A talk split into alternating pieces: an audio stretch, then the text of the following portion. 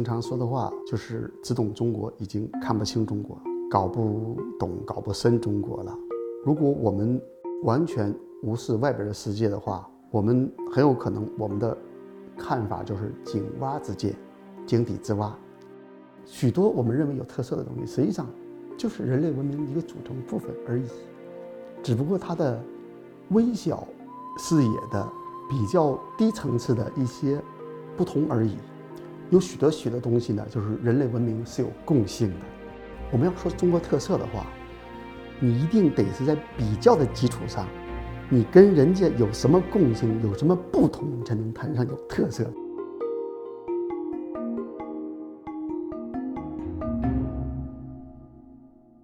我们从中小学开始呢，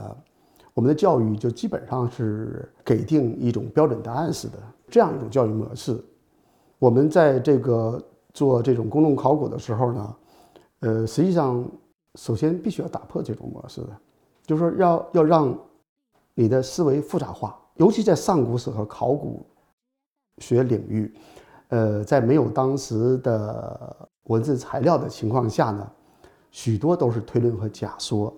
推论说假说只代表可能性，而可能性和可能性是不排他的。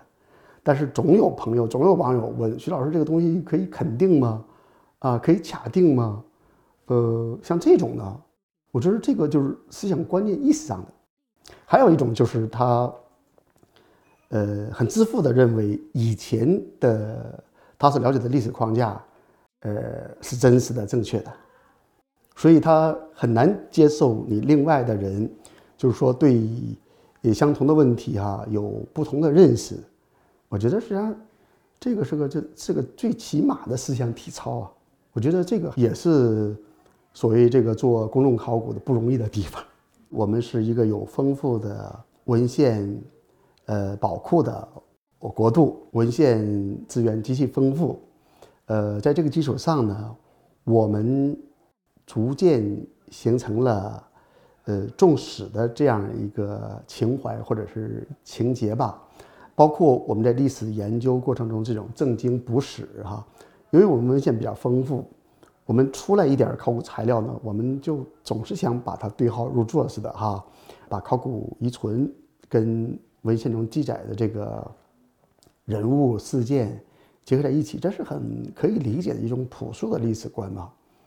但是就是，呃，作为一个学者呢，就即便在微博上，在微信。朋友圈里，我跟大家谈的还都是学术问题。我们首先要求真吧，而我们作为中国人呢，我们这个做的呃探究历史的工作是学术上的寻根问祖哈。既然寻根问祖的话，就有情感的问题，就是你要抱着一定的情感，当这种情感跟我们追求客观理性的研究不相悖的话，你就是会有心理上的不适。所以就是这样，就是。有一份材料说一分话，我们首先要求真逐理。考古学需要想象力，那就是考古的研究对象是断片的，我们几乎就做在拼合的工作，所以我们的研究呢，有的时候像侦探。在这种情况下呢，就是你要，呃，尽可能的复原、破近当时历史的真实，你就一定要用。想象，来，呃，弥补这个材料的不足哈。但是呢，我们做的是严肃的学术工作，所以这个想象一定要建立在扎实的，呃，材料逻辑推导过程建立在这个上面了。所以说，想象是需要靠谱的想象，对不对？不是天马行空的想象。所以这两者的有机结合呢，我觉得他应该是一个优秀的学者吧。我们现在就是宣传话语系统和，呃，学术话语系统并存。我们学术界基本上已经摒弃了啊，以前这个以经典提法这个奴隶社会，呃，封建社会这样的概念啊。它的原因就在于就是物意指的是这个封建，呃，这个词儿，封建这个词儿在英文。嗯，本来是这个 feudalism，呃，它本来是指的欧洲的古代和中世纪，他们的一种领主制度吧，国君或者大的贵族，把他的土地呢，这个呃通过契约的形式哈交给下属，呃，本来是这样一种分权制的这样一种制度，但是这个这种东西呢被用在这个中国呢，实际上我说一方水土养一方人哈，当时的社会结构根本不一样。我们所说的被我们认为是封建的哈那种呢，你看我们说封建又是中央集权的，封建的和中央集权的是完全是指的这个。同一个时代的一个社会存在，但实际上封建和中央集权完全是两个蛮拧的概念。如果说中国有封建时代的话，它也指的是西周时期的封邦建国。那封邦建国就是一种代理制的周王向下分权，这叫封建制。到了秦汉，就彻底结束了封建的状态。是一个大一统的，呃，这个中央集权的郡县制的这种东西呢，就终结了封建时代，而根本不是我们说的那种两千多年来以来一直是封建社会，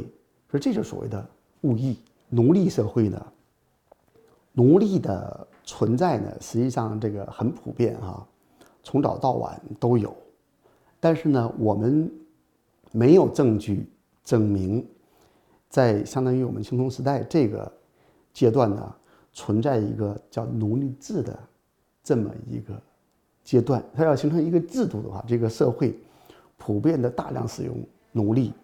实际上没有文献学和考古学上的证据可以证明。所以说，从这个意义上讲，我们的学界呢已经开始用偏于平易的，比如邦国或者古国时代、呃王国时代、帝国时代这样的这个。社会组织的不同哈，呃，来做我们大的这个阶段，嗯，划分的这种话语体系，用这样的话语体系，实际上在学界这已经是有共识了。但是由于我们的科普，包括我们教科书都是严重滞后的，所以导致这两种话语系统共存。一般这个公众中的文化人会觉得困惑，所以这恰恰的反衬出。我们的这些公众考古呢是是有必要的。值得欣喜的是，现在一些中学的老师现在也是大学毕业哈，然后他们这个知识更新的速度比较快哈，所以我们发现有一些模拟题呀，一些高考的题目实际上还是很新锐的，这挺好的。就是我们正在逐步缩短这个这样的一个时间差吧。我有一句愿意经常说的话。就是只懂中国，已经看不清中国，搞不懂、搞不深中国了。就是很明白，说句不好听的话，如果我们完全无视外边的世界的话，我们很有可能我们的看法就是井蛙之见，井底之蛙，就是我们只知道这片天。我们谈中国文明起源，我们多元和一元，我们都是在呃，属于中国这个大盆地啊。呃，这个里边来谈的，我也经常我也愿意说，但是由于这口井太大，使得我们往往有遨游的感觉。这明摆着就是为什么我们要做比较文明史研究。我们要说中国特色的话，你一定得是在比较的基础上，你跟人家有什么共性，有什么不同，你才能谈上有特色。如果你知道你自己的话，你谈上什么特色呀？那就是这个问题。所以说，许多我们认为有特色的东西，实际上。就是人类文明一个组成部分而已，只不过它的微小视野的比较低层次的一些不同而已。有许多许多东西呢，就是人类文明是有共性的。所以在这种情况下啊，我积极的呼吁年轻的学者尽可能的走出国门，开拓自己的视野。除了中文之外呢，多学。一两门语言，然后呢，真正的打通中外，在这种情况下呢，我们才能真正的就是贡献于全球文明史和世界文明史的建构。现在呢，从这个意义上讲，我自己反正大学教师出身嘛，大家也能意识到，实际上也是受这个半个多世纪以来的大历史研究的影响，大家想一想，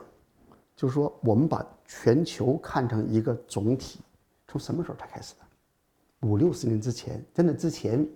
我们是天朝上国，周围全是蛮夷戎狄，根本没有任何国际的感觉。你那时候认知，你水平再高，你都是那样一个认知框架哈，